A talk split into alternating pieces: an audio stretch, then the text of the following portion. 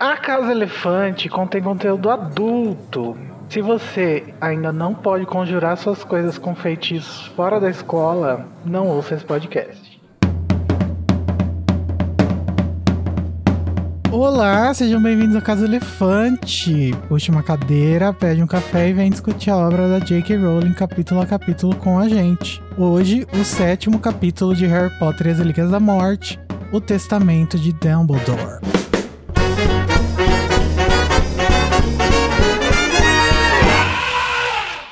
Os nossos episódios sempre levam em consideração tudo o que já aconteceu no mundo bruxo que já foi publicado. Então, se você não sabe que o desoluminador do Dumbledore vai ser usado por Rony voltar para os amiguinhos dele depois de surtar, não escute esse episódio. Eu sou o Igor Moreto, estou fazendo 17 aninhos hoje. Parabéns, amigo! Estou aqui com o Luiz Felipe Rocha, que veio usando seu melhor e medonho terno peludo marrom. Me vê um vinho aí. Um vinhozinho, vizinho, vizinho do bom bom. Você é bicheiro? Eu sou do Rio, né? Todo mundo tem um pezinho ali no Rio. Com certeza, todo mundo no Rio tá usando casacos de pele. no, ainda mais agora. No é. calor do caralho. Nossa. E também, outro convidado para o aniversário é o Daniel Honório, que me trouxe três presentes que eu não entendi muito bem direito.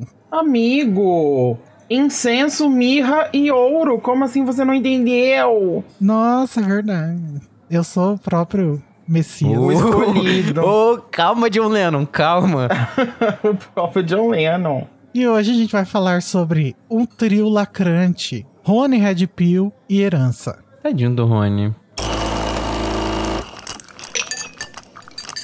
Galera, se vocês querem falar conosco, nós temos o nosso grupo no Telegram, que é o Grupo Elefante. A gente conversa diariamente lá, nós e os ouvintes. Também temos o Discord, onde às vezes a gente joga RPG, conversa por voz. E tem o nosso e-mail, por onde você pode mandar os feedbacks para aparecer no Metendo a Colher.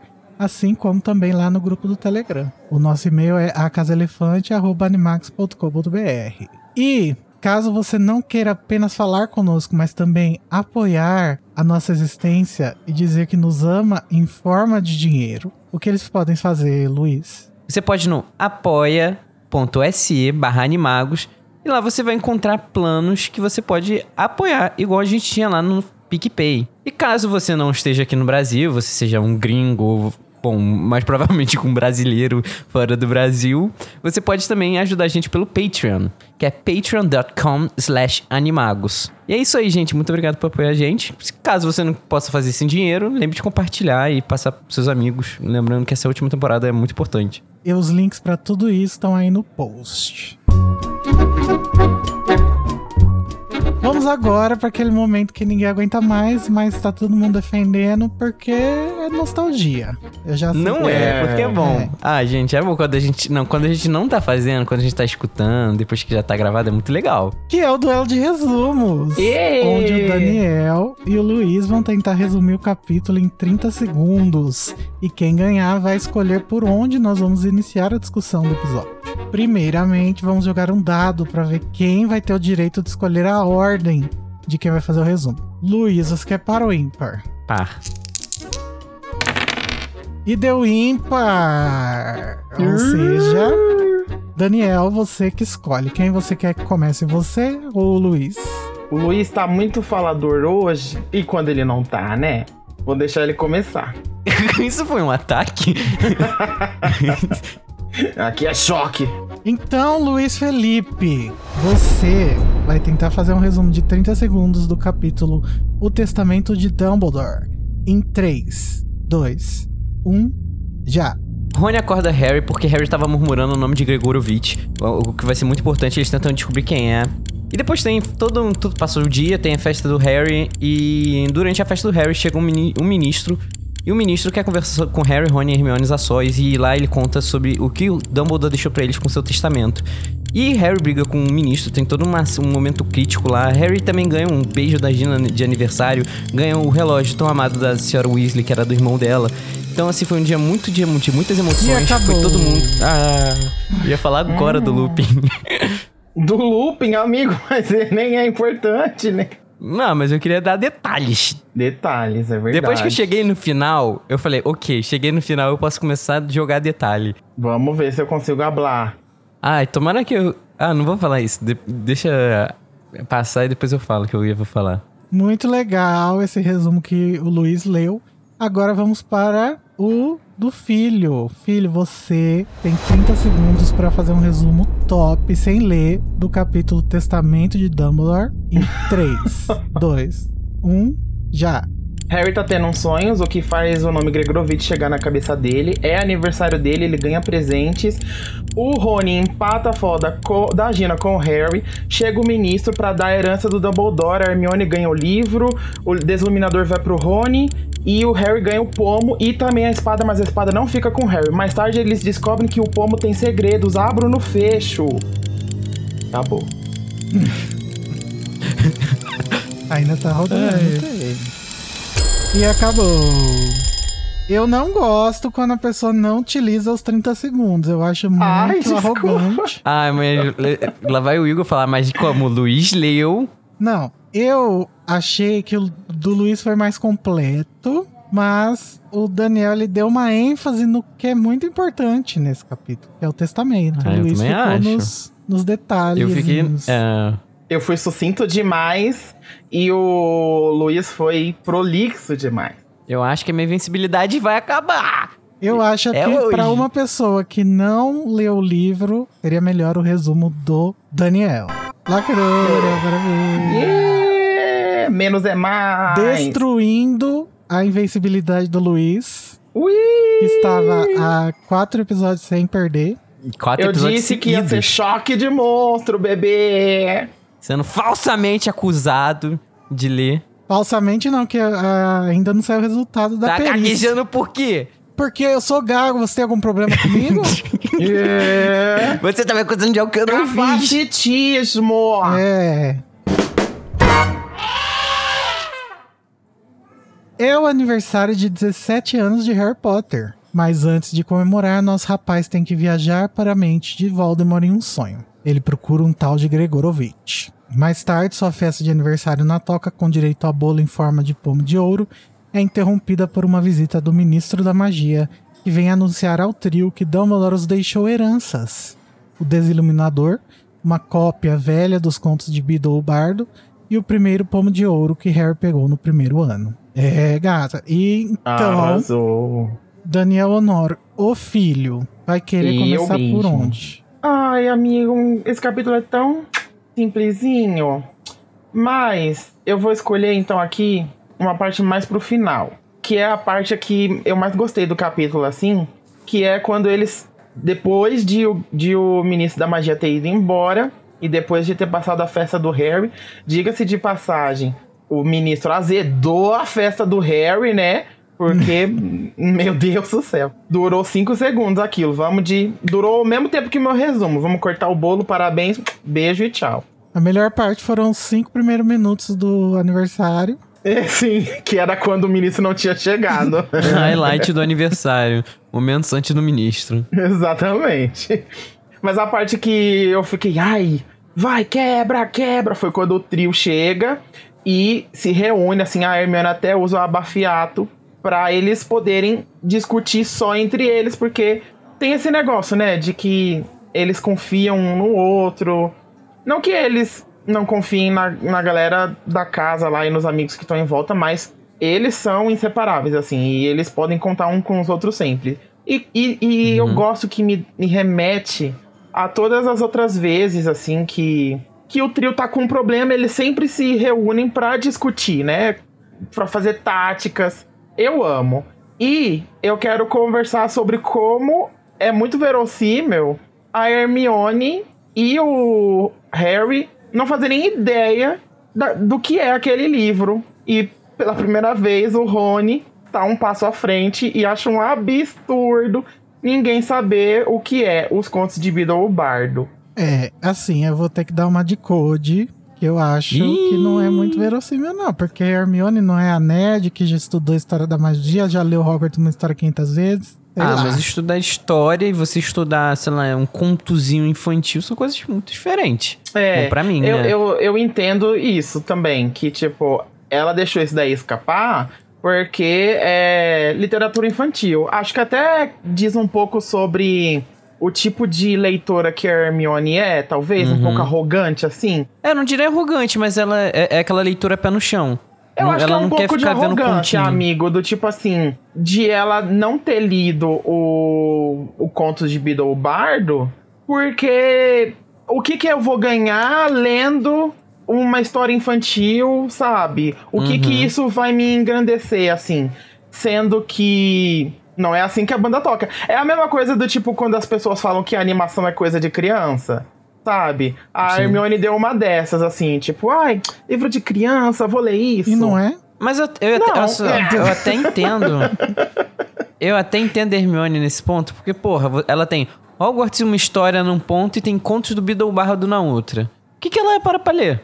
Ah, mas que É, amigo. dicotomia é essa que você acabou de inventar? Claro que não, amigo. É, é um Claro que fato. sim. Ela, é, ela vai ficar lendo o Hogwarts uma história. Mas aí ela tá errada foi até o que de aconteceu. escolher. Ela tá errada de, de não ter dado espaço pra, pra obras tipo essa, porque você pode entender muito, muito de uma sociedade lendo, lendo es- esse tipo de conto, assim. Exatamente. Ah, O Daniel lacrou, porque o que ele quis dizer, pelo menos foi- o que eu entendi, foi que Uhum. a Hermione tá esnobando a cultura do mundo bruxo. Ela tá Exato. tratando a história como uma coisa mais sistemática, menos orgânica, menos social. Se a gente aceitar essa interpretação, né? Eu não sei, né? É. Na minha visão, mais uma vez, a Hermione acaba. Ela, em muitos momentos, ela tem essa arrogância de tipo: o que que eu vou ficar. O que que eu vou estudar? O que que eu vou ler? Eu vou ler coisas científicas, algo real, com aquela visão mais cética. Eu não vou ficar vendo material infantil, Só que, historinha, amigo, contos.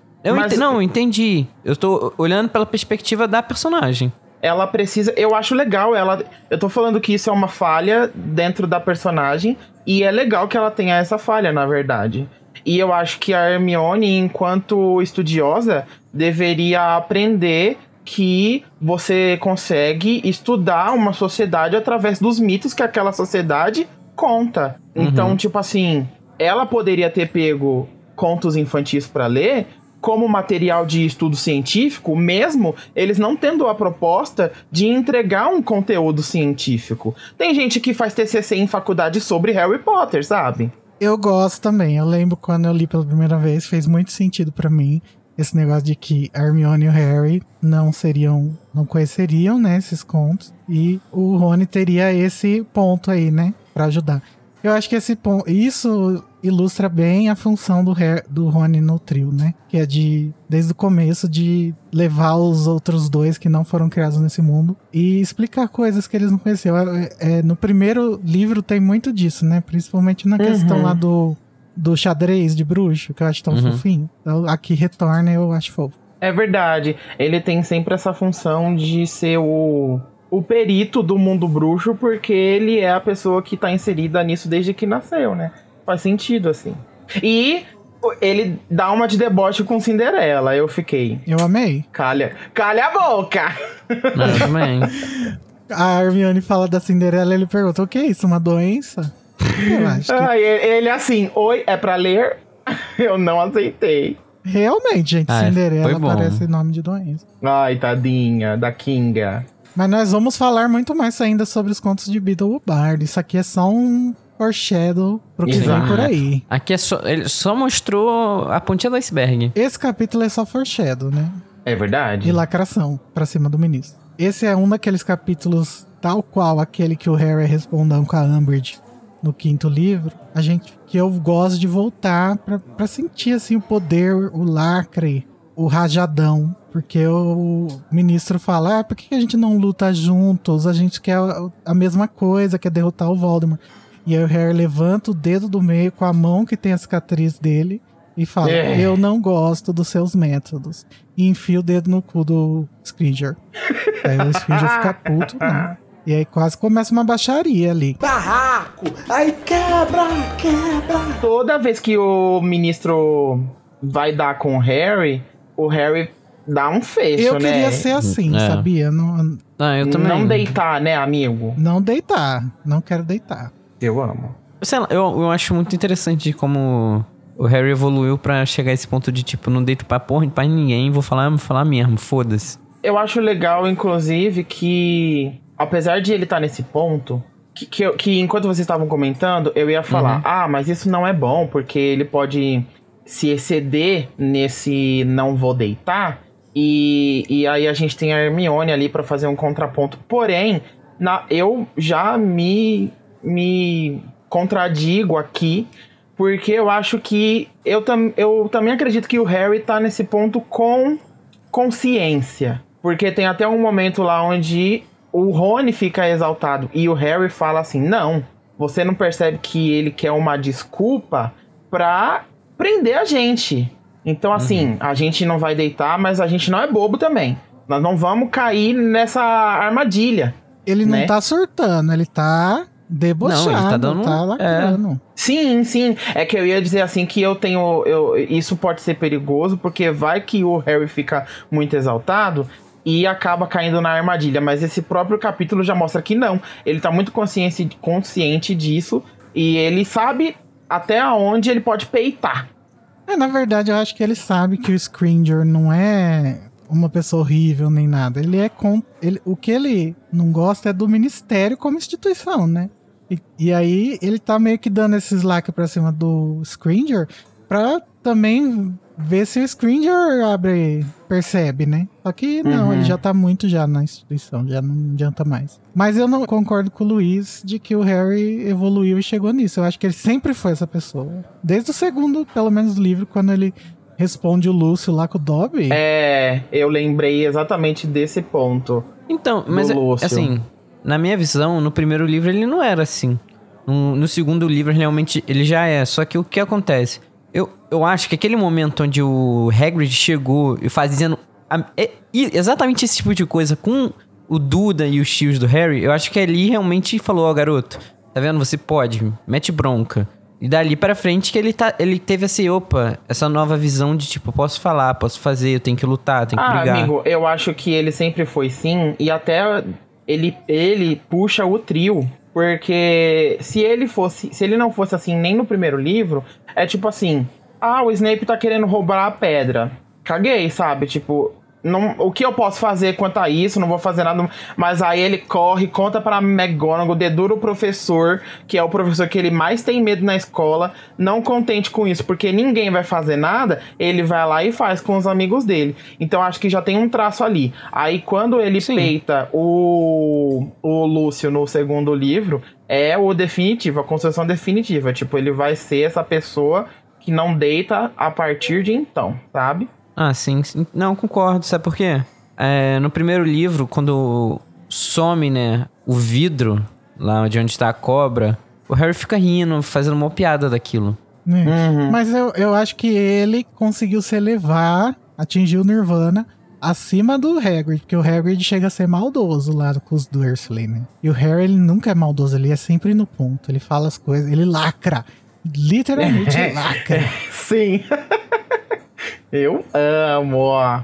Só pra gente terminar de falar sobre o ministro, eu queria comentar sobre. Fazendo o advogado de- do diabo. Não deve estar sendo fácil, né? Que o, a, o- a narração fala como ele tá magrelo, cansado, a Capenga. pele chupada, né? Eu fiquei até lembrando, dadas as devidas proporções, fiquei até lembrando do, do ministro, do presidente lá, que era comediante, e, coitadinho, tá todo. O semblante dele, gente, pesado. Quem? Você tá falando do Zelensky? Vai passar pano pra Zelensky aqui? Bom? Não, senhor. que isso? Não, mas tá, entendi o ponto, independente. Entendeu, né, amigo? Que quando se tá em guerra. filho zero vontade de brigar. Não, zero vontade. É porque a gente tá falando de assunto sério, amigo. Não, eu só quis levantar um ponto que é tipo assim: quando você tá numa situação, num cargo de poder, em uma situação tão complicada quanto essa, né? Sua. Você é sugado, Aham. né? E é assim que o Scringer tá. E é Mas eu babado. acho que isso é. Não, não, não, não desmerecendo, né? Mas não é só quem tá nessa posição de poder, eu acho que é todo mundo que tá trabalhando muito. Você que é um cara, sim. por exemplo, que trabalha com arte, tem muitos momentos da sua vida onde você é sugado 100% pro seu trabalho e verdade. você basicamente Por definha. exemplo, eu agora, vocês não estão me vendo, mas eu tô é, igual o ministro. né? Na cadeira de rodas. Então, eu- acho que é algo natural de quem tá muito empenhado num trabalho, tá sendo muito requisitado por um trabalho. Explorado, né, Uhum. Luiz? Fala logo a palavra certa. É, então, é porque eu não queria falar explorado, porque no caso o ministro aí não tá, não tá sendo explorado. Quando você tem muita, muita, muita coisa nas suas costas, né, amigo? É sobre. É, mas é isso. O Harry aqui, ele não tá demonizando o ministro, ele tá demonizando o ministério. Tanto que o, Ele- é. o Scrimgeour não tem nada a ver com a, com a tortura que ele sofreu, né? Porque era o FUD na época, então... Sim, é, verdade. Tanto que ele trata ali, né, realmente. Mas vamos então dizer sobre o que que o ministro veio de falar, que é o título desse nosso capítulo, que é o testamento do nosso papacito, o Lula do mundo bruxo. Ele chega com uma bolsinha e fala: o Dumbledore deixou aqui uns negócios pra vocês. E a Hermione fala: Ah, seu safado, vocês não de- demoraram um mês pra dar pra gente? Porque vocês A estavam Hermione tá muito né?" brava, né? A Hermione tá muito brava nesse capítulo, eu amo. Tá. Tá. Ele fala: Você quer estudar direito? Dela, não, eu quero mudar o mundo.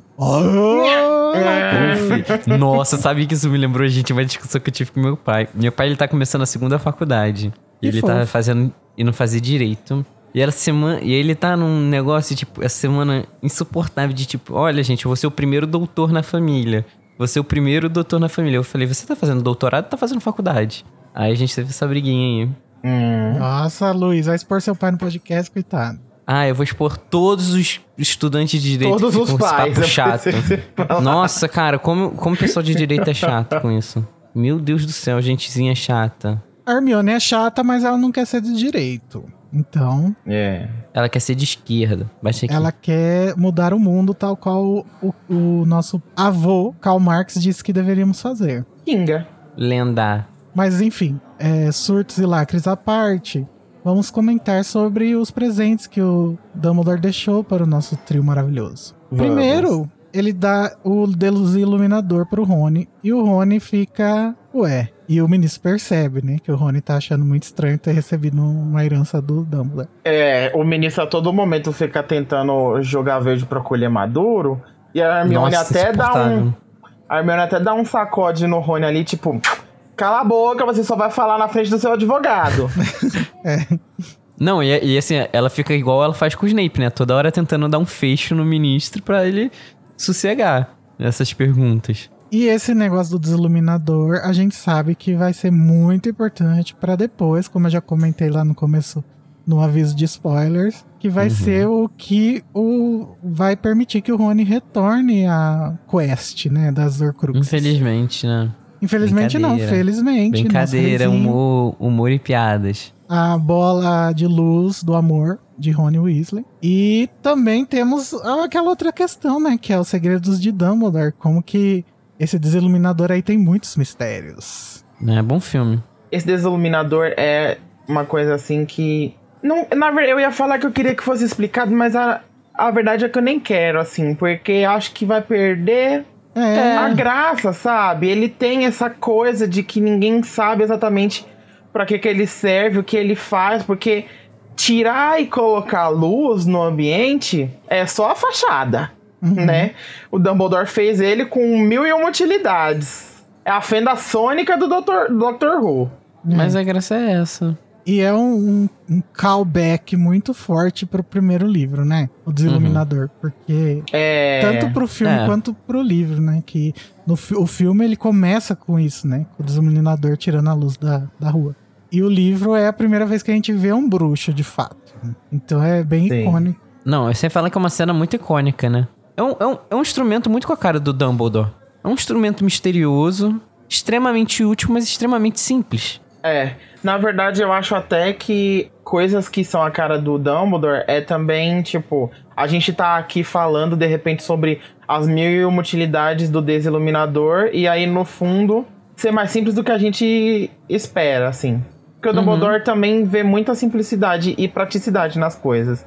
Aí às vezes a gente tá aqui pensando, não, porque ele, o desiluminador deve fazer tal e tal coisa que ainda não foi mostrada.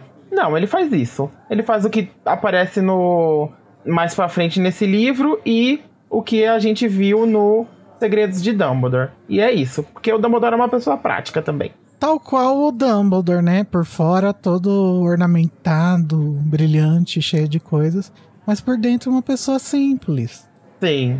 Bom, mas a gente também vai voltar a falar bastante sobre o Desiluminador. Inclusive sobre a minha teoria de que é ele que vai conseguir separar o Credence do Obscuros, mas isso fica pro futuro. Ai, que delícia! Já fico toda oriçada. O que Hermione ganha, Luiz? Conta um pouquinho pra gente. Ai, gente, eu achei o da Hermione um presentinho tão simples, mas tão legal. Ela ganhou o conto, né, do Bidou Bardo, que é basicamente onde tá a chave desse livro inteiro.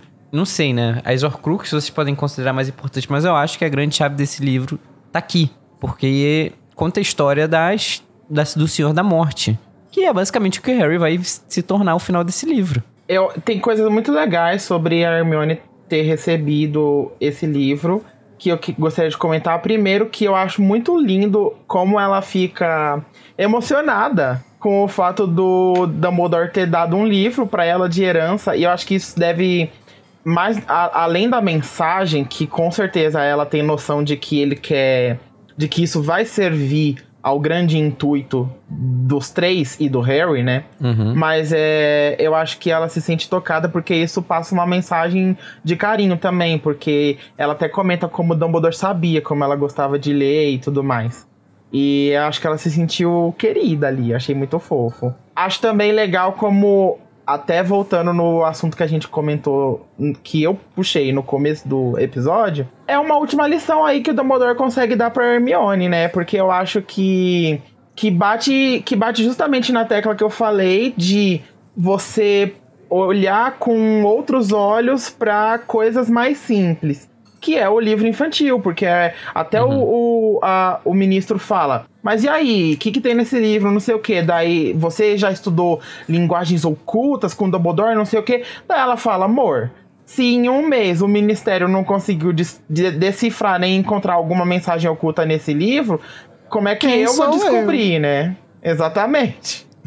Porém, ela vai. Aham. E isso é né, um último ensinamento, eu acho aí. é- A grande herança do Dumbledore talvez seja ensinamento pra ela, né?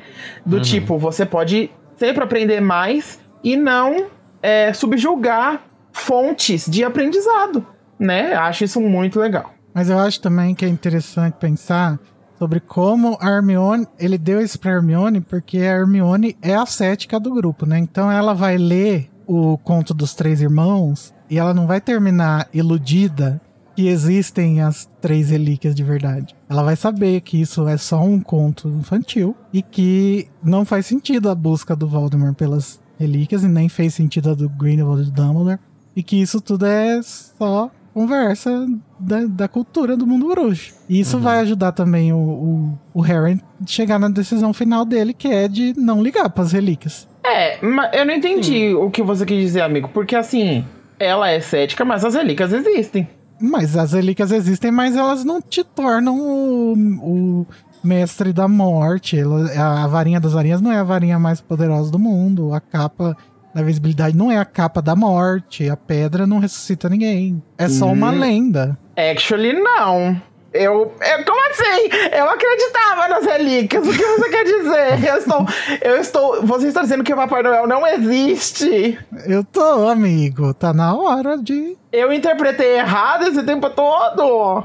Ué, eu Ué. acho que sim. O, o Dumbledore explica isso no, em King's Cross depois. Eu vou. Eu quero estar nesse capítulo, amigo, por favor.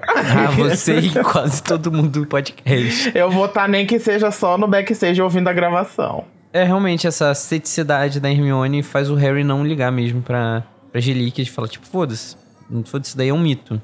Mas não só isso, também como eu tenho a sensação que o Dumbledore sabia que ela era a única pessoa que, com tudo isso acontecendo, ela mesmo assim pararia pra ler esse livro. Sim. É, E- porque daí também ela vai olhar esse livro com outros olhos, né? Porque foi o Dumbledore que Uhum, deu. Exatamente. Se ela tivesse na biblioteca, talvez ela não pegasse. E é em runas, né? Que é o mandarim do mundo bruxo. O Harry, jamais. Ele tanto que ele até fala que ele lê, lê a capa do livro e ele se arrepende que não sabia ler nada. Devia ter estudado melhor, né, Harryzinho? Ele não fez, né, as aulas de runas, então. Não.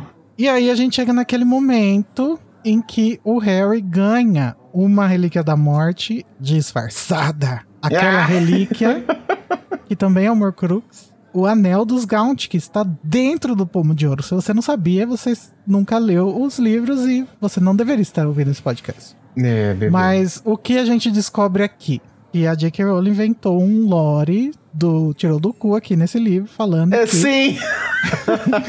o pomo de ouro tem um negócio que ele consegue gravar a pessoa, o primeiro ser humano que Primeiro tocou toque. nele.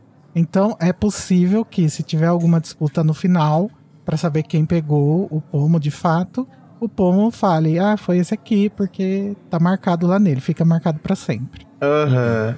E ela, igual você falou, que eu já ia. Se você não falasse, eu ia puxar, né? Que ela inventou isso agora, essa mecânica agora, pra servir a narrativa da Pedra Tá Escondida lá, que é um, um plot muito bom, uma narrativa muito boa. Amo. Mas a gente tem que. Tem que dar essa engolida, assim. Ela até tentou ah, encaixar no universo ali com essa desculpa de que ah, se for uma captura disputada, vai estar registrada a primeira pessoa que pegou. Só que não é muito funcional, né? Porque, tipo, o pomo vai ser usado mais vezes. E, se as, Não. e as outras capturas disputadas? Só a primeira que você vai ter um- uma prova. As outras, você que lute. Então, mas eu acho que fica implícito aqui que o pomo ele só é usado uma vez por partida. Uma vez. É um pomo pra, pra essa partida. É, se for assim, parabéns pra quem vende pomos de ouro, porque vai estar num mercado muito, muito salubre, né? Gostamos. Então, é assim, é. Eu, como venho do esporte, eu posso Ih. falar com uma. Vem Uma aí. certa- É. Sempre isso, de eu com histórico de atleta. Posso falar com uma certa propriedade, mas. Eu não sei se vocês sabem, no. Na maioria dos esportes, é, você não reutiliza a bola do último jogo, né? A do treino. É sempre nova. Tá vendo, Daniel? Te chamou de Amigo. sedentário. No...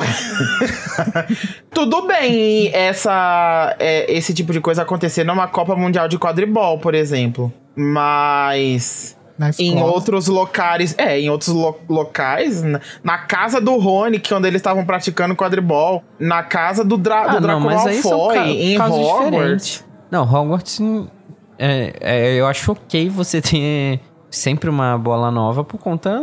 Imagina a verba de Hogwarts, deve ser um negócio absurdo. Mas eu acho que, nossa, amigo, esses negócios de coisa do governo, o governo não vai ficar bancando uma bola nova por jogo, eles devem ter uma cinco e Ah, lutem. amigo, quem mantém Hogwarts é a aristocracia britân- bruxa britânica. Mas, já, amigo, o rico quer mais é reter o dinheiro. É o imposto. Que nada. É, esse O é problema, na imposto. verdade, é quem faz essa licitação. É a Madame Ruth que pede as. Ih, estamos chegando num A problema mais lavagem. sinistro que a gente Estamos chegando em hein? lavagem de dinheiro com pomos de ouro.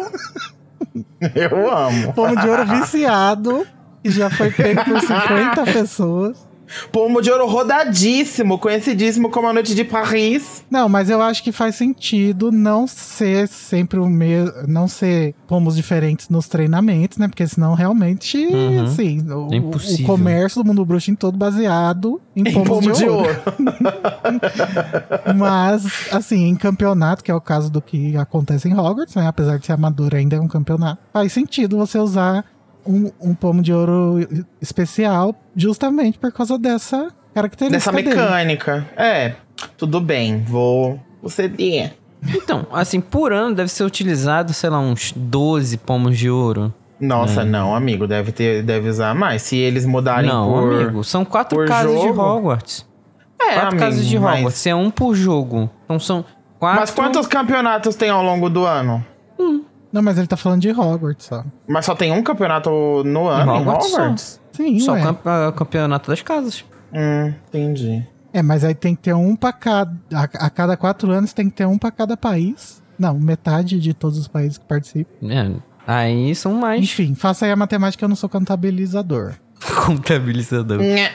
Enfim, ouvintes, o que vocês acham? Contem aí pra gente. O ministro disse que tem um outro, uma outra herança aí, mas antes da gente conversar sobre essa outra herança que o Harry vai ou não herdar, tem uma carta manga sobre o pomo de ouro, porque o ministro, todo atiradinho pra cima dos três, como ele tá desde o começo dessa conversa, lança lá uma pergunta que a Hermione não consegue deixar de responder e entrega o ouro, que era o que ele queria, que, que é o fato de que guarda na memória alguma coisa e ele pode revelar esse segredo ao primeiro toque da pessoa que pegou ele pela primeira vez. Então. Ele supõe Eles- que o Dumbledore tenha usado essa característica do pomo pra entregar alguma coisa secreta pro Harry dentro dele, né? Exato. Tá certo. certo. Ele.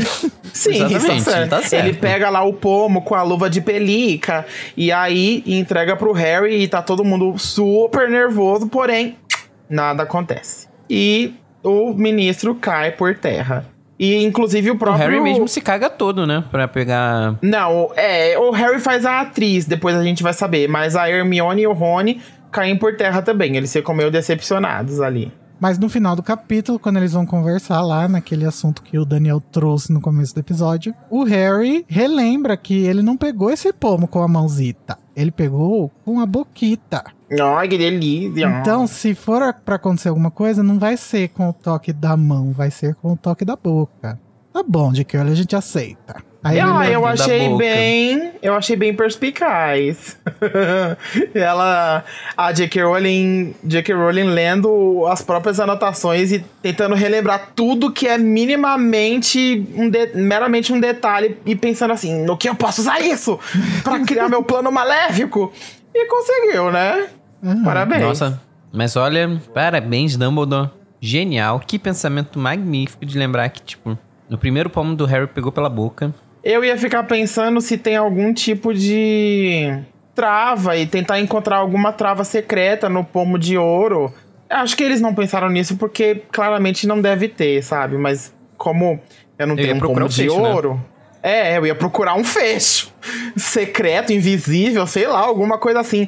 O, o, o Eu ia ficar encaixe até indignado. da o encaixe da asa no no pomo de ouro. Ai, gente, pega um martelo e martela esse negócio. Nossa, eu ia ficar até indignado porque acho ele fala Ministério assim: já tentou isso. abra no É, fecho.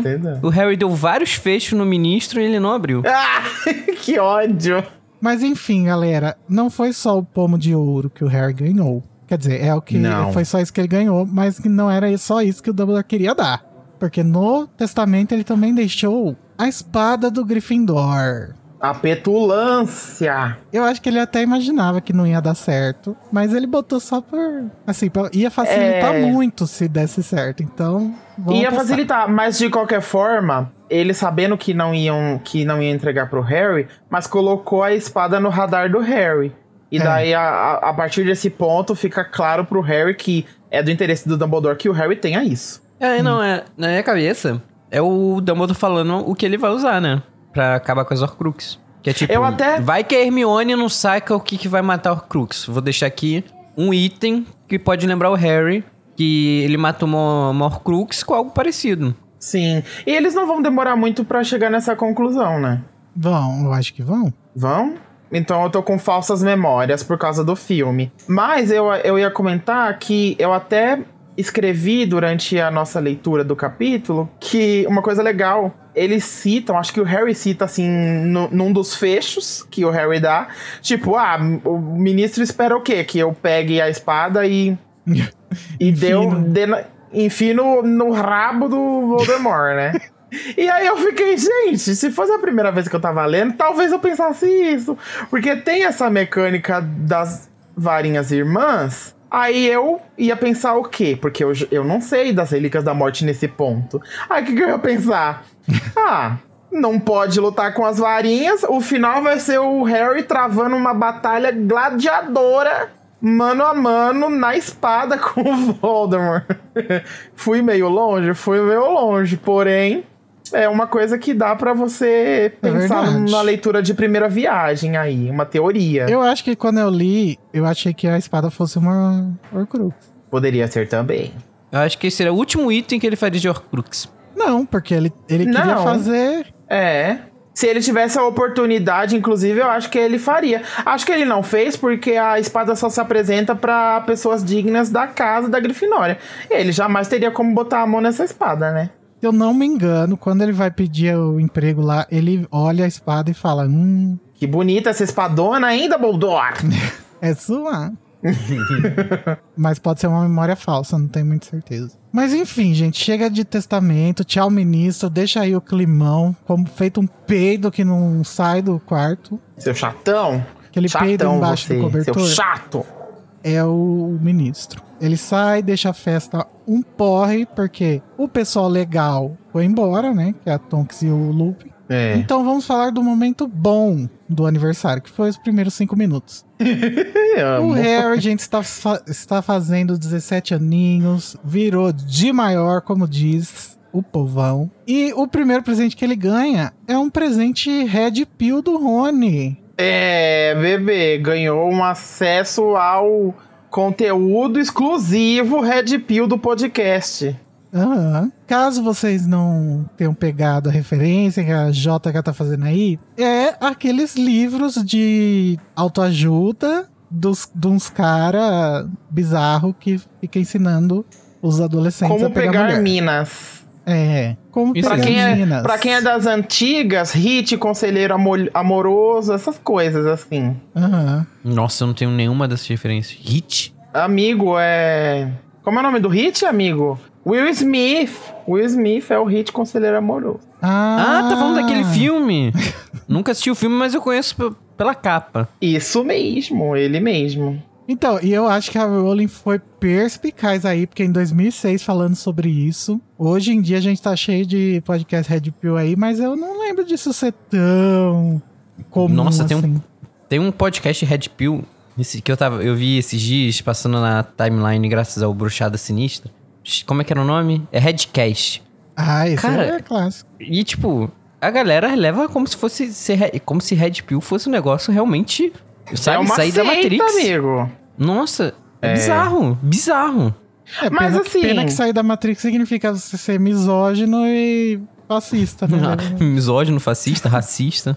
Mas assim, é- é, aguardemos capítulos dos próximos capítulos desse livro Red Pill, que eu não sei se vai ter alguma coisa no caso. Vai, vai. Mas vai. Mas assim, Vai.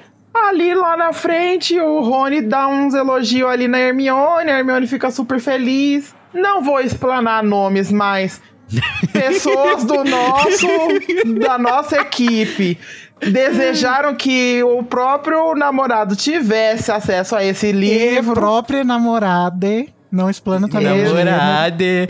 É verdade. Não sei se essa. Não sei qual gênero essa pessoa beija.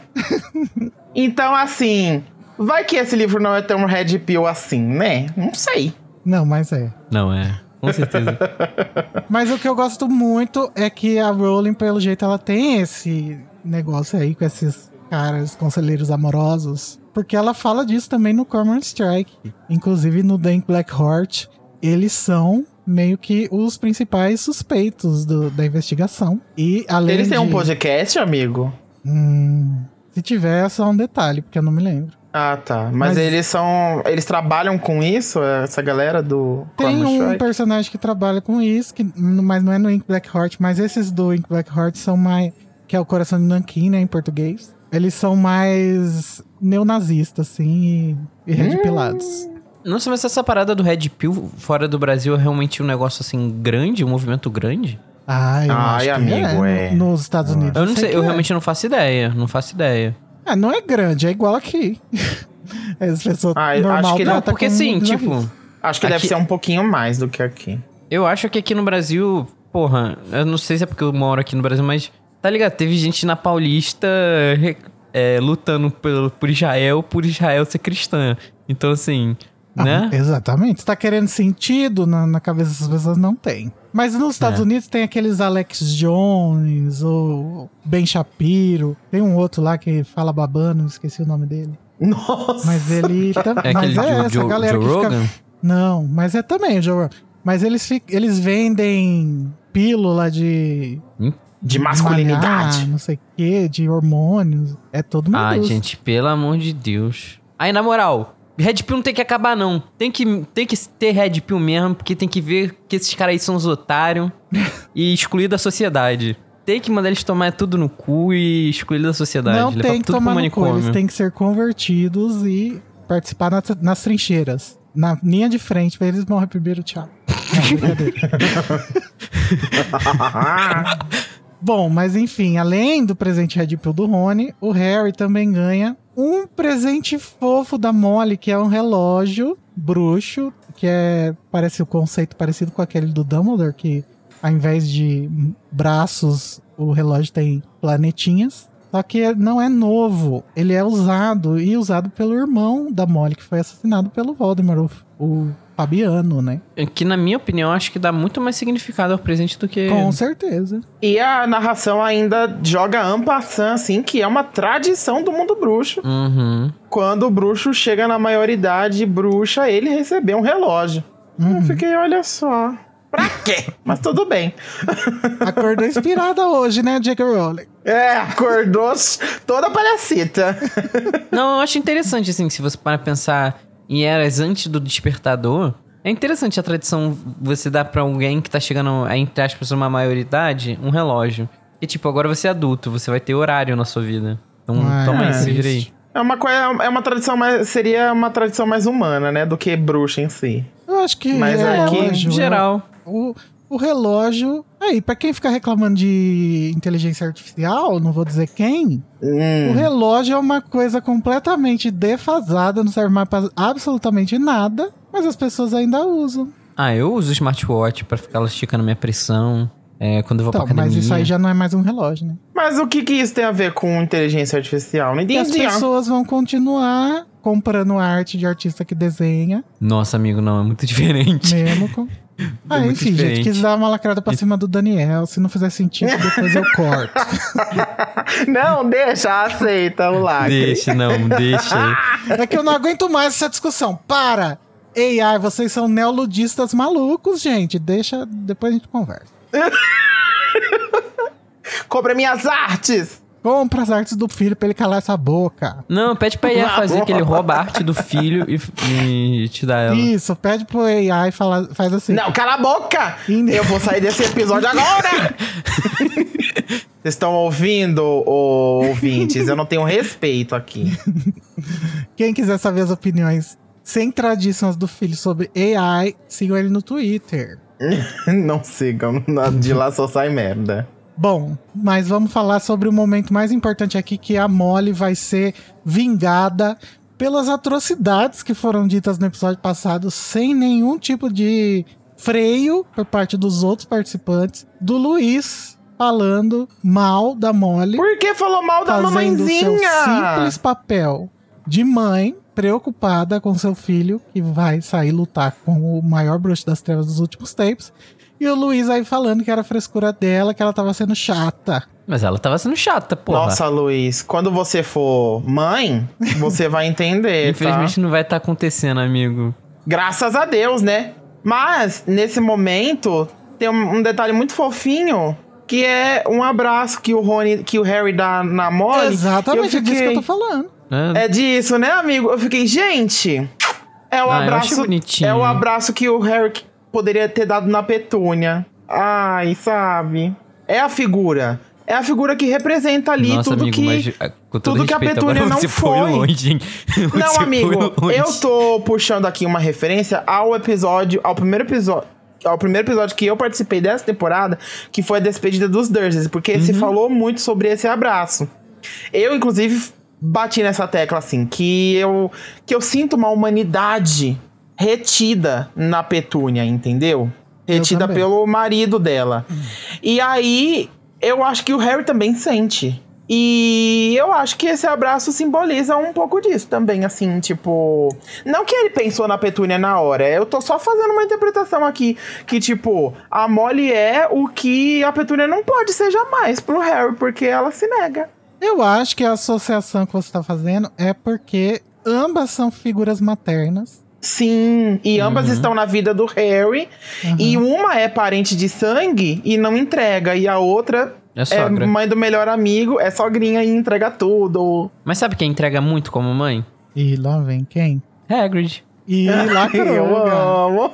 Realmente, gente, nós descobrimos, né, que o Norberto é Norberta. Yeah. E aí, Twitter, O Twitter vai à loucura. Anos fazendo misgender com, com a pobre. Quase que eu vou mas é lógico, novo. né? Olha de quem que veio, né? Ih! Abafa. Ninguém nunca reclama, porque eu já vi gente reclamando que o Dumbledore chamando o Voldemort de Tom é, mis, é, é não respeitar o nome. Ai, não Você aceito. já viu isso também? Não, não, não vi. Ai, Porque eu teria coringado. Nossa, tá, tá vendo? É por isso que eu tô deixando cada dia mais de entrar no Twitter. Da última Ah, vez foi saber que o HBO Max ia ficar assim, quase 50 reais. Não, eu já parei de entrar no Twitter faz tempo, mas são traumas, né, que ficam assim na nossa série. É, a gente sente. É, Nicole. Mas tá. O- o- isso aconteceu porque o Hagrid foi perguntar pro Carlinhos, né, do Norberto. E a, a Rowling dá uma lacrada feminista aí, né, que a Hermione pergunta, como você sabe se ela é fêmea? Daí ele fala, ah, as fêmeas são mais agressivas. E aí depois disso tem alguma coisa, eu acho que é com a Molly, que faz uma relação com essa com esse parágrafo que eu achei engraçado. Ai, gente, não, vamos evitar de falar mal da Molly nesse capítulo. Que ela fez um bolo em, formato de pomo de ouro, a coisinha mais linda do mundo. É, mas quem Harry. fala mal da Molly é você. A gente só É. enaltece a Deus. Sabe qual é o pior? Já é a segunda vez que eu vou ser cancelado por falar mal da Molly. Eu acho que deveria ter sido cancelado no episódio anterior. Então, é, é- Não, eu fui cancelado. Tô falando que eu já fui cancelado por falar mal dela. Lembra E do tá quando teve o certo. negócio do berrador? E não aprendeu nada. Gente, um jeitinho. Mas sim, o bolo de pomo de ouro. Gente, a Molly está organizando um casamento e teve tempo de fazer um bolo de pomo de ouro e uma festa de Pro. Harry. É muito fofo. Ela considera realmente como filho, né? que- Acho que ela considera como mais que filho, talvez. Como genro. Ela não faz bolo de pomo pro Rony. É. Daí a gente já puxa os ciúmes do Rony que vai vir mais pra frente. O foreshadowing mais uma É. vez. Não, eu acho interessante que ela faz um bolo de tamanho de uma bola de basquete. Enquanto pros filhos dela é, vai lá, se vira. Não vou- Não vou te dar uma varinha nova. Não começa, Luiz. Ah, Você Luiz, acabou é de muito, falar pra não falar mal da Molly nesse episódio. muito mais simples você fazer um bolo do que você gastar pra comprar uma varinha Você nova. sabe quanto custa uma varinha no preço que tá? No uma preço do calça morango? jeans pra uma menina de 15 anos? Tá 300 Como é que eu vou comprar o chantilly no preço do morango, Luiz? Exatamente. Uma recessão do diabo. Mas além do bolinho, a Molly também deu outro presente pro Harry. Isso há 16 anos, quando nasceu Gina Weasley. Porque ela vem aqui dar um beijo, um amasso. Não é aquela brochada que tem no filme. É um amasso. Um amar. Que quase derruba Um a amasso. toca. Se não tivesse magia segurando. Se não fosse por certas presenças, teria evoluído mais. Ah, não. Pela... Chega, chega gente do nosso grupo, uma pessoa que. Uma, uma pessoa que reclamou do namorado. É, a falar que eles deveriam ter ido para o, o coito. É, bebê. Ai, Não, sabe, é, essa isso, tá? pessoa falou isso, mas eu acho que eles já não são mais inocentes, não, viu? Nessas voltinhas que eles ficavam dando em volta do lago aí. Ah, é. que delícia. Para de querer desvirtuar minha infância. Não, segundo essa. A interpretação, segundo essa passagem, é de que eles ainda são, sim, porque ela fala, né? Do jeito assim, vou te beijar agora como nunca beijei antes. É verdade. Fala que, é, ele, ele fala que, tipo, foi um beijo que. Ele, igual ao, algo que eles nunca tivesse, tinham tido antes. Isso é verdade. É, É porque eu antes acho a gente que não tinha eles- tempo de ficar se beijando, não. Era aquela. Acho. Meu Deus! Meu Deus. Era animal. Não dá pra beijar quando não tá ajoelhado, nega. Não, gente, para. Mas eu acho que teria evoluído ali aquele momento, porque tava um fuego. Se não fosse pelo Red Nosso Pill. grande- grande sempre queridíssimo. estragando. sempre Red Pilando. Então, tipo, eu você. Tá certo. É Tá na certo virgindade que a gente ganha o futuro. Que Esse isso, castro. Gente, mas vamos parar pra pensar. O Rony tá certo. É uma, uma irres- irresponsabilidade emocional Uhum. o Harry dar essa brecha aí, né? Assim, tudo bem que foi a Gina que foi pra cima dele, né? Mas. É, é. Mas ele. Mas assim, foi ele que terminou. É. Ele, tá, ele deixar aquilo continuar. Não é uma É porque- não. Tá Ah, é. vendo? Quis lacar pra em cima do Kingo, tomou lacre de volta. Abra no fecho, filho. Não, não, não. Agir, assim, agir. Responsabili responsabilidade emocional existe e é importante, mas quando tudo é responsabilidade emocional, nada é responsabilidade emocional. A Gina foi lá e chamou o Harry de novo. Entendeu? É, eu acho que existem responsabilidades e responsabilidades. Ele não estava responsável naquele momento pela decisão dela. Não, gente, mas também eu, eu não, não, não vou vilanizar o Harry por causa dessa falta É, de eu acho.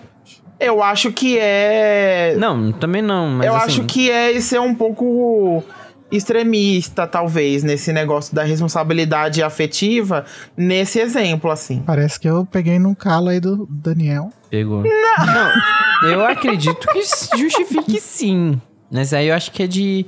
É aquilo, é de visões e visões, mas. Eu, eu entendo muito a posição do Rony nesse momento. Porque, porra, Não, é eu também dele, né? entendo. Eu também entendo. Mas ele foi chato.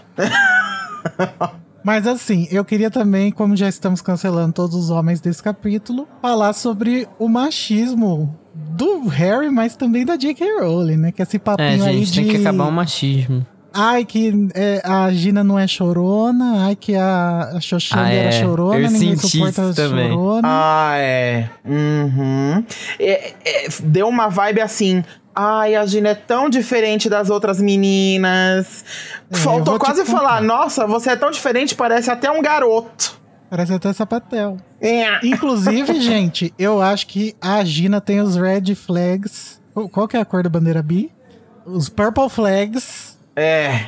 Porque no quarto dela ela tem uma banda de rock, punk e uma mulher quadribolista. Que delícia. Nossa, se eu entrasse no quarto da Gina, eu ia me apaixonar sem nem ver a Gina. Eu acho que ela é um ícone bi. Sim. Ela é tão diferente das outras meninas, né, Luiz? Nossa, gente. Ela é a e-girl. É.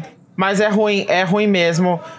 Aqui, botando defeito na obra, que, né? As pessoas falam que a gente só passa o pueno. É, é ideia errada das- da cabeça você escrever que é força você não chorar nunca, né? Pelo amor de Deus. É, não dá pra saber se Inclusive- a Rowling tá dizendo que isso é um pensamento ok de se ter. Ou se ela Uhum. tá escrevendo o Harry como um adolescente realista que realmente talvez pensasse assim. Mas é legal apontar porque talvez se passar despercebido, pra quem tá nos ouvindo, é, é reanalisar essa coisa aí dele não gostar É. de meninas choronas que tá vindo aí desde do, do Ordem da Fênix e parece que tá querendo dizer alguma coisa. É, ah, porque que o beijo um da trauma, outra né? era muito molhado, não sei o quê. Gente, deem voz às suas emoções, entendeu? É, é corajoso e é forte você ouvir os seus próprios sentimentos. É sobre. Sim, a gente já enateceu a Cho Chang no quinto livro. Ela já foi muito odiada pelo fandom sem motivo. Talvez a Rowling tenha dado o motivo. Não sei. Hum, às vezes acho que as pessoas quiseram forçar o motivo. Pegaram, pegaram a emoção do Harry e tentaram. e transpassaram pra elas mesmas a emoção sem olhar pra uma visão crítica Oh, é ou se verdade. botar no lugar da show. Uma leitura passiva. Uhum. Mas, ô, gente, aqui temos um momento bem introspectivo do Harry. Bem, bem sintomático, digamos. Que é ele pensando sobre como a Gina pode ter uma vida normal, mas ele não, porque ele tem no destino Ai. dele o Voldemort. E é bem pesado essa Pesado, né? parte. É bem triste. Já, já, não é, já não é a primeira vez que ele tá tendo esse tipo de pensamento. Lembra que ele teve com o Neville há um tempo atrás, que ele ficou, putz, Uhum. o Neville poderia ter tá, tá no Quando meu ele ia destino. beijar o Neville, né, amigo? Exatamente. Quando eles estavam naquela troca, troca esperta no banheiro lá, aí ele teve esse pensamento também. Mas é, eu acho muito pesado isso pra um garoto de 17, agora 17 anos lidar, né? Tipo, poxa, eu não. O meu destino já tá certo. Eu estou com o destino selado. Eu não posso fazer o meu futuro porque meu futuro tá, já foi escolhido pro, pra algo muito maior. Eu acho isso muito, muito. Assim, nossa, eu ia praguejar, praguejar horrores se eu tivesse no lugar do Harry. Fazer o quê? É. Praguejar. O que significa isso? Que eu nunca ouvi essa palavra. Eu ia ficar reclamando, falando mal. Ah, ficar- com certeza. Você é o prefeito da Coitadolândia. Eu amo a coitada Holanda. Amiguinhos, vamos lembrar de respeitar sempre o nosso amiguinho e sensações e emoções deles, tá? Mas, Luiz, foi uma piada. Só você pode fazer piada agora. O rei da piadolândia. É, o vice-prefeito da Humorlândia. Mas é uma- isso é uma coisa que eu admiro muito no personagem do Harry, na história, na jornada dele, que é essa aceitação da morte que ele vem construindo desde Uhum. de muito cedo. É, eu acho que é ótimo essa construção, porque ajuda ele a. De certo, é triste, não tem o que fazer, mas de certo modo ajuda ele a ficar um pouco mais em paz, você aceitar isso. Por- Uhum. Porque se a gente parar pra pensar, a morte é uma coisa que. Olha só, a morte é uma coisa que persegue o Harry desde o nascimento dele.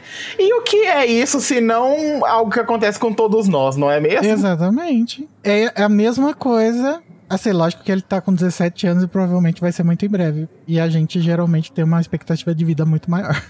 Mas pra, é a mesma coisa, né? A gente vai morrer e não tem o que fazer, e é isso. Exato. Aceita ou, Ou chora.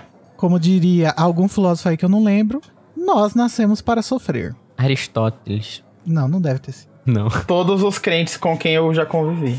Tudo isso acontece no Harry, como o Igor já falou que é um episódio de Foreshadows, aqui a gente tem mais um importantíssimo que assim, passa, é, é tipo muito no detalhe.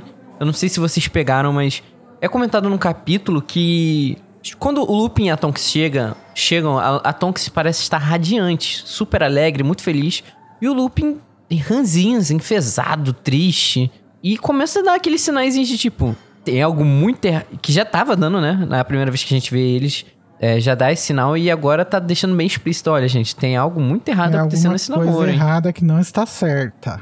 Exato. É, sabe que quando você, você tem amigos que estão num relacionamento tóxico, que começa a dar não aqueles é o sinais... caso também, né? Não é um Não, relacionamento não tóxico. chega a ser o caso.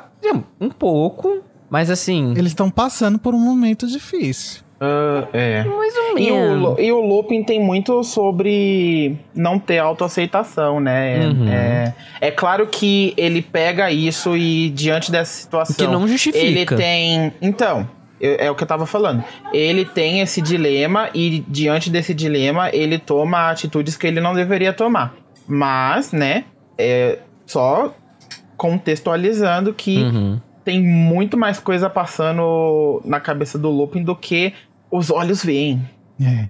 E a gente vai destrinchar tudo isso no capítulo em que tem a fatídica treta entre Harry e Lupin, né? É, eu Nossa, gosto bastante não vejo a hora desse desse capítulo. capítulo chegar. Eu acho, assim, um, acho um momento tão legal do, do Harry, mas vamos esperar chegar pra Eu gente também. comentar. E eu acho que a Rowling fala muito por si, Uhum. através do Harry ali. É, ela deve puxar todas, as- toda a experiência ruim que ela teve com os relacionamentos dela e falou, tipo...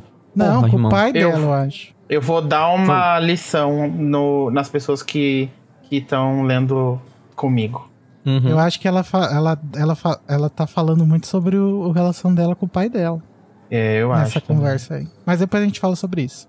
Vamos, antes de partir para os momentos Avada aí, patrono, falar sobre um último momento fofinho, que é o Hagrid relembrando. A- além de Foreshadows, tem bastante lembranças nesse capítulo. É. É, do, de quando eles se conheceram, né? O Harry e o Hagrid. E ele falando, ah, faz seis anos que a gente se conhece, você lembra? E o Harry faz uma piadinha, não, mais ou menos. Tem a memória fraca. Foi você que chegou arrombando a porta da minha casa, botando a porra de um rabo no meu primo. Assim, bem de leve, né? Meu Sim. Deus.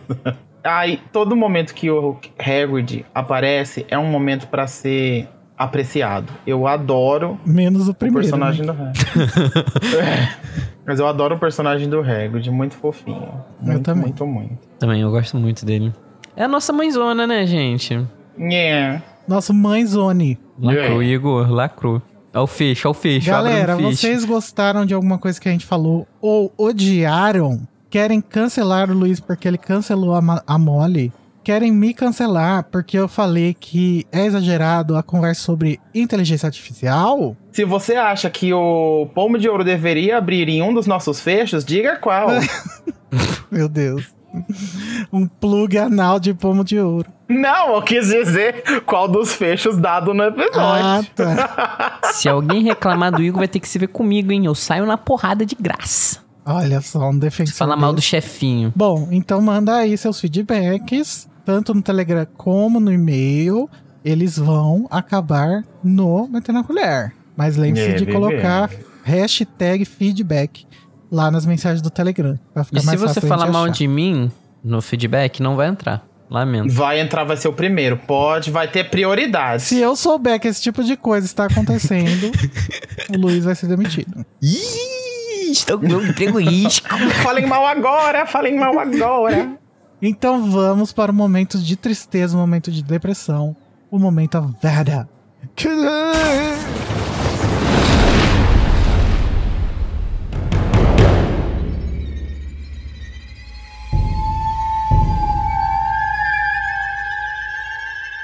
Começando pelo Iho. Ai. ah, não foi um capítulo tão ruim assim. Não, é um capítulo ter legal de ler. um- Foi, é, foi simples, foi legal. Eu acho que eu vou dar o Avada pra o Rony Red Pill entrando no, no, no quarto e atrapalhando ali um momento de ternura. Eu entendo, mas eu achei ele muito chato. Fiquei. Eu entendo depois analisando e tudo mais, agora na discussão, blá blá blá. Beleza. Mas enquanto eu tava lendo, eu fiquei rançoso. Então Eu é uma a- Avada. Eu fiquei meio sem entender o que aconteceu aí. Ele foi atrás do Harry ou ele entrou ali sem querer? Ai, foi o Ele anjinho falando foi- na, vo- na, na cabeça, no, no ouvidinho ele, dele. ele fingiu que ele não tava entendendo que, o que tava acontecendo. Tipo, não, eu vou ali falar com o Harry. A Herm- porque dá pra, dá pra gente saber que foi isso, porque a Hermione tava todo o tempo tentando impedir ele de, de ir lá. Quando, o- quando a Gina chegou pra falar com o Harry, a Hermione já puxou o Rony pra canto, porque o Rony já queria ir ali ficar no meio dos dois. E ele não é bobo nem nada, ele já queria ficar ali no meio dos dois porque ele sabe, né, que Ele é super protetor. Ai, fofo. Ah, ele já é É. moleque esperto, né? Brincou muito com ele lá. é. É, mas não é amigo do irmão dela. Mas como eu queria ver o o approach ali acontecendo, eu- na hora eu fiquei, ai, sai daí, seu chato. e esse é o meu avada. Você é um tarado, né, Daniel? Mas e você, Luiz? O quê? o meu, o meu Avada, ele vai pro Scringeour, ou- porque assim, Bial, eu achei ele mu- muito canalha e teve muita falta de verdade com o menino Harry querendo tentar tirar informações que ele não tem que saber. Não é pra ele saber, sabe, Bial? Eu acho assim uma puta falta de sacanagem o que ele tava fazendo com meninos tão jovens. E é por isso que eu vou dar o meu voto pra ele hoje. E assim, o Brasil tá vendo, o Brasil sabe qual é a realidade aqui dentro. Então, eu confio aí no que o Brasil tá vendo.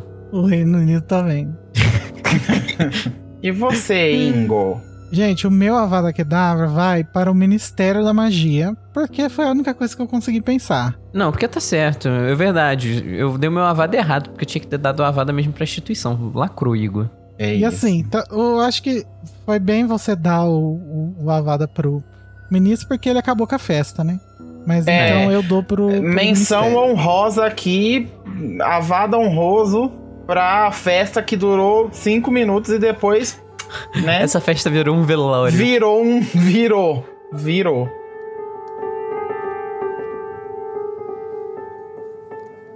Então, agora com o peso derrubado ao chão. Obrigado, Milley. Ah, não, tá falando de outro peso. É, não, Não, você falou peso, peso derrubado no chão, Milley, peso ah, argentino. dinheiro, você tá falando de dinheiro. Entendi.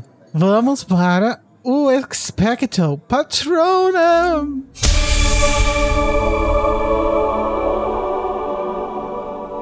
Luiz, qual o seu momento favorito de amorzinho? Um momento que te dá calor no coração? Olha, gente, eu sei que eu não tô numa posição pra falar isso, porque eu andei falando muito contra essa pessoa.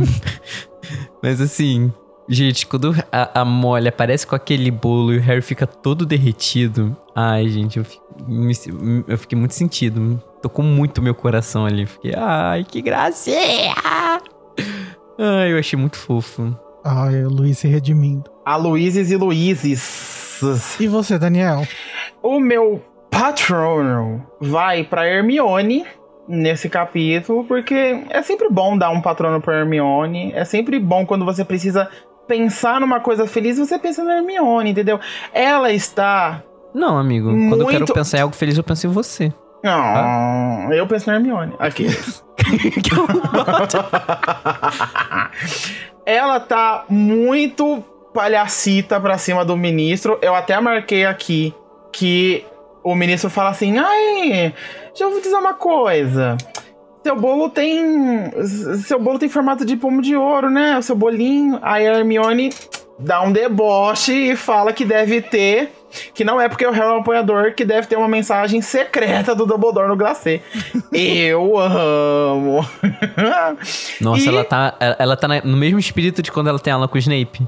Ela tá muito on fire. E não só isso, mas o momento onde ela fica emocionada com o livro que ela recebe do Dumbledore, eu achei muito fofo. Fofíssimo. Então, ela entrega emoção e ela entrega fechos. Coisão, entrega O fecha, entrega pomo tudo. louco pra abrir. Bom, eu vou dar o meu patrono, apesar do eventual machismo, para o menino Harry, porque ele sabe lidar com pessoas que não gostam dele. Sim. É. Ele não deita. E eu queria muito ser essa pessoa. Eu, quando acontece alguma coisa desse tipo aí que aconteceu com o Harry, fico me remoendo uma semana e não falo Fica nada pra mesmo. ninguém. E ele responde. Aí se a gente. Aí se a gente fala alguma coisa, normalmente eu cuide e fica, não, gente, a gente só quer remoer as coisas. E fica a gente com aquela cara. Não entendi. Foi um shade. Quando vocês reclamam, você e Danilo, e eu e Code a gente vem mega racional, vocês reclamam da gente. Ah, não, mas isso aí é uma coisa que precisa ser conversada ainda, que é mal resolvida. Ah, não, você não me traga aqui no meio do podcast, não. Ih, Levou o fecho do chefinho. Enfim, voltando, vou dar esse patrono pro Harry, porque ele sabe se pôr, ele sabe lidar, ele sabe se defender Se no expressar, nível né? certo. É verdade. Ele sabe se defender, é Uhum. uma percepção muito boa, realmente. Ele sabe. É um bom filho de Dumbledore, né? Porque o Dumbledore também era assim. Aprendeu direitinho.